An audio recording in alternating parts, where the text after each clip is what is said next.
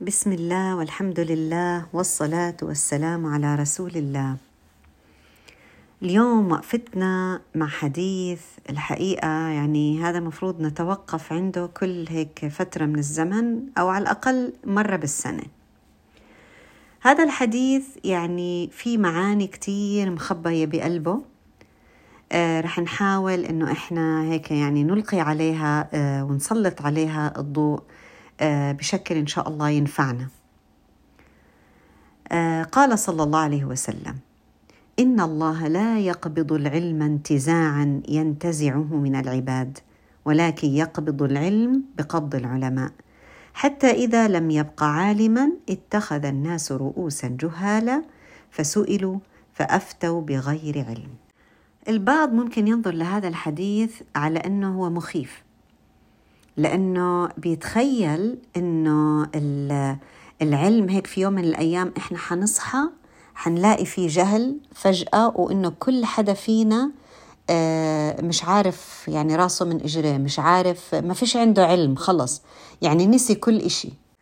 ولكن هون بأكد لنا الرسول صلى الله عليه وسلم إن الله لا يقبض العلم انتزاعا ينتزعه من العباد. يعني هيك ما فجأة بنصحى بقوم الله بيرفع من بيننا العلم إلى السماء أو بمحيه من صدورنا. ولكن طريقة قبض العلم بقبض أرواح العلماء وموت حمله هذا العلم. العادة هو إنه يموت علماء ويخلفهم آخرون وبتوارثوا العلم. من أيام الرسول صلى الله عليه وسلم إلى أن يأذن الله سبحانه وتعالى أنه إيش؟ إنه يقل هذا الشيء. طيب هو إيش اللي بيخلي التوارث العلمي يضل مستمر؟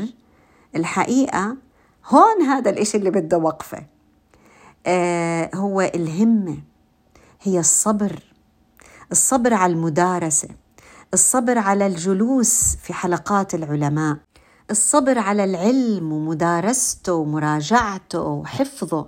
هاي الهمة العالية هي اللي بتخلي هذا العلم مستمر على وجه الأرض. لما تبدأ الهمة تقل ولما يخف الصبر ونصير صبرنا على الأشياء الفاضية أكثر من الأشياء المليانة إيش بصير؟ بنصير إحنا عم نعبي الأماكن الحقيقة اللي ما في فيها فايدة وفايده لديننا يعني. أما الأماكن اللي فيها فايدة لديننا مثل الحلقات مثل الجامعات مثل المدارس مثل الأشياء اللي فيها فعلا يعني علم بنلاقي إنه إيش بطل لنا صبر عليها خلاص ما إلنا جلد. يعني خلص كل شيء بدنا إياه يا بتعطيني اياه بسرعة يا إما خلص أنا ما عندي ما فيش مجال خلص بقول لك الدنيا هيك صارت كلياتها تم بوب كورن صارت الدنيا. وبالتالي شو بصير؟ فضيت الحلقات ماتوا العلماء بطل في حدا إيش؟ يتعلم يعني ويورث هذا العلم اللي كان موجود عند هدول العلماء. هاي أول وقفة لازم نتوقفها مع هذا الحديث. لا يؤتى هذا الدين من قبلنا يا أخوات. يعني نحاول إنه ما نكونش إحنا هدول الناس اللي عم يوصفهم الحديث. وهو طبعا هذا شيء في آخر الزمان. فعلينا إنه إحنا قد ما نقدر آه نشحن همتنا. آه طلب العلم صعب مش إشي سهل. بدي أتحمل شخصيات. مرات شخصيات الناس اللي بي بيجوا بتعلموا معي مرات شخصيات المعلمين. مرات المعلم بده يتحمل آآ يعني سوء تعامل الطلاب. في هاي أشياء بدها بدنا بدنا جلد عليها. بدنا نتحمل وبدنا نصبر على أمل إنه مش إحنا الناس اللي عم بوصفنا هذا الحديث. تاني وقفة بدنا نتوقف عندها هو رحمة الله سبحانه وتعالى. الله يا جماعة عادل.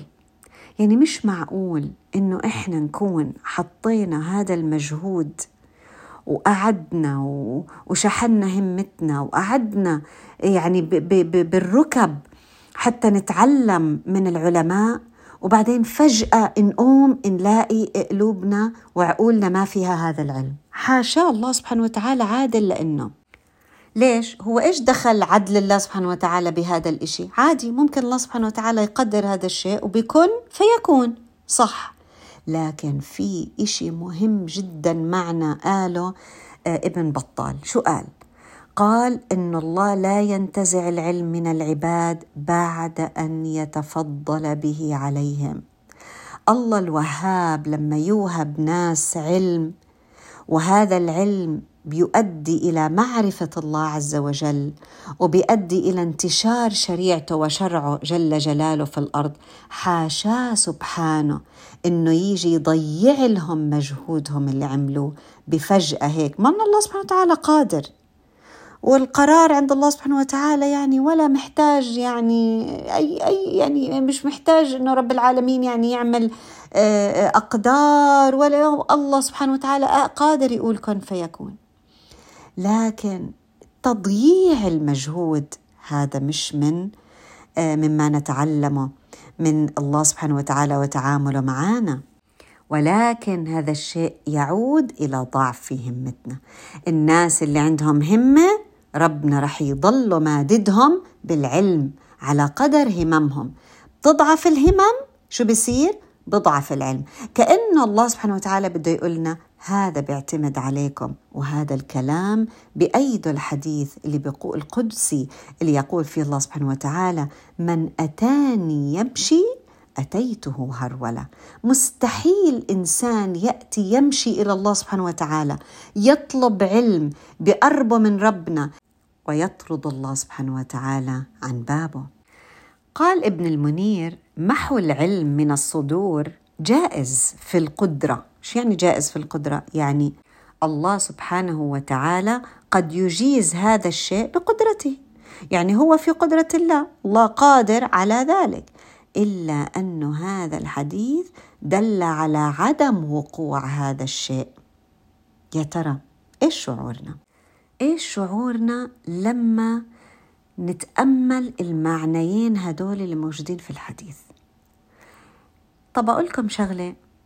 خلينا شوي نكون واقعيين. أه طلب العلم مش لكل الناس لكن العبادة موجودة في كل الناس. كلياتنا بنصلي هذا المفترض. كلياتنا بنحاول إنه إحنا يعني نتقرب من الله سبحانه وتعالى بالعبادة. في ناس بتقربوا بالعلم وهذا يتحدث عنهم الحديث. طيب هل يا ترى هذا الحديث بس بيحكي عن هاي الفئة؟ خليني أعطيكم مثال. مش بيصير معنا مرات إنه إحنا مثلا بدنا نيجي نعبد الله سبحانه وتعالى نحفظ قرآن بدنا والله قررنا بدنا نيجي نخشع في هالصلاة قررنا إنه إحنا والله بدنا آه، نطهر أموالنا مثلا آه، ونزكي أو نطلع صدقة أو ايا كان العبادة اللي إحنا بدنا نعملها. وبعدين الله سبحانه وتعالى لا يأذن إنه إحنا نستمر.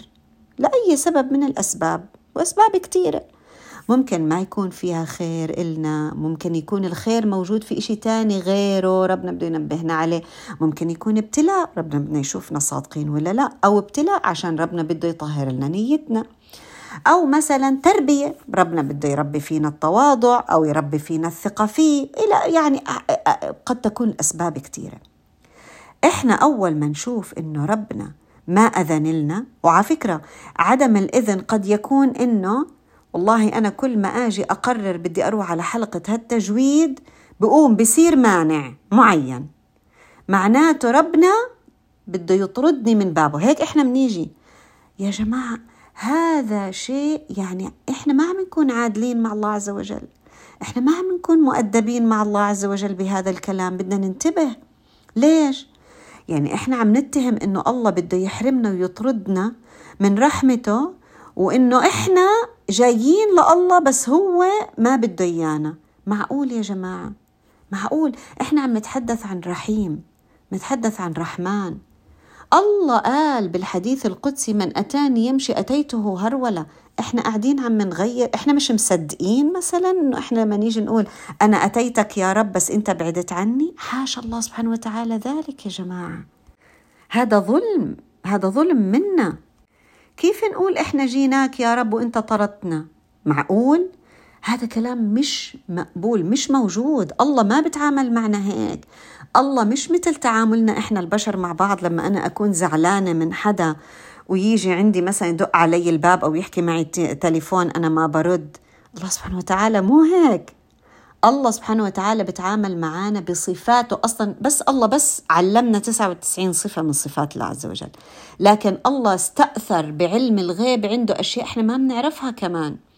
طب لو إحنا بس نظرنا إلى الله عز وجل من وحي ومن واقع ال 99 صفة بنعرف إن الله سبحانه وتعالى بالعكس الله يفرح بتوبة العبد أكثر من فرحنا إحنا بحصول يعني شيء إحنا كنا نتمنى أنه نحصل عليه.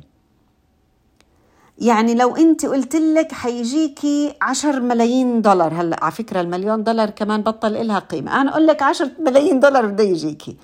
قديش تفرحي فيهم؟ الله بيفرح أكثر من فرحة هذا العبد بإشي ضاع منه ورجع له.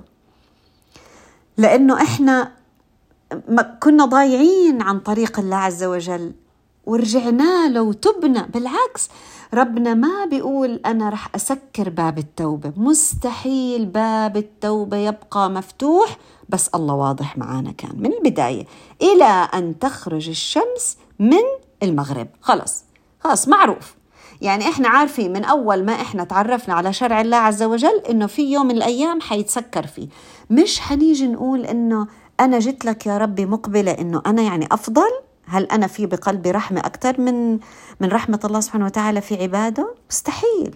مستحيل. نحسن الظن في أنفسنا ونسيء الظن بالله. أكيد اللي بفكر هيك هو ما بيكون عارف الله سبحانه وتعالى وتعامله معانا ورحمة الله قديش. إن الله سبحانه وتعالى إذا عنده مئة الرحمة عنده مئة كل الرحمة البشر اللي موجودة على الأرض ما بتطلع واحد من رحمة الله سبحانه وتعالى من هالمئة هاي. يعني الله سبحانه وتعالى خبالنا تسعة وتسعين حتى يرحمنا فيها يوم القيامة. هل معنى ذلك أنه نتخيل ممكن نتخيل ولو للحظة أنه لما إحنا نيجي ونقول يا رب يردنا هيك خائبين؟ حاشا الله سبحانه. الله حيي أن يفعل ذلك. يستحي الله سبحانه وتعالى أن يفعل ذلك فينا. مستحيل.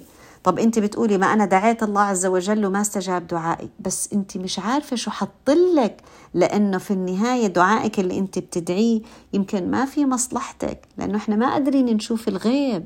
لكن ثقتنا بالله عز وجل إن الله سبحانه وتعالى مية بالمية ما رد لك إيدك صفر. رجع لك فيها شيء إذا أنت هلأ مو قادرة تشوفيه. يمكن لأنه إحنا عندنا قصور بشري. لكن الله سبحانه وتعالى برحمته الإلهية هو الله عز وجل. يعني وضع لك شيء حتشوفي هذا الشيء. إذا ما كان في الدنيا حتشوفيه بالآخرة. قد يكون يا جماعة اللي الله أبدلك إياه بدعائك ثبات عند الموت. بالله عليكم. مش هذا اللي بدكم إياه. مش هذا اللي إحنا دائما يعني لو كل الدنيا إجتك وحزتيها بين إيديكي كوم والله قال لك بثبتك عند الموت وأرزقك رضاي وأرزقك نور في قبرك ونور في الآخرة. إيش حتطلبي إيش إيش أنت حتقولي له الحمد لك يا رب الحمد لك يا رب اللي ما أعطيتني الدنيا وأعطيتني الآخرة. اذا الله سبحانه وتعالى أدرى وأعلم بما فيه نفعنا. إحنا بس لما ندعي بندعي بحسن ظن بالله سبحانه وتعالى. لكن بتعرفوا مين اللي له مصلحة؟ إنه يقنعنا إنه أنتوا جيتوا لله وقررتوا مثلا إنكم أنتوا تصلوا بخشوع لكن نسيتوا أو قررتوا إنكم تروحوا تحفظوا قرآن بس مش قادرين أو تروحوا تتعلموا بحلقة بتسكرت الحلقة. مين اللي له مصلحة؟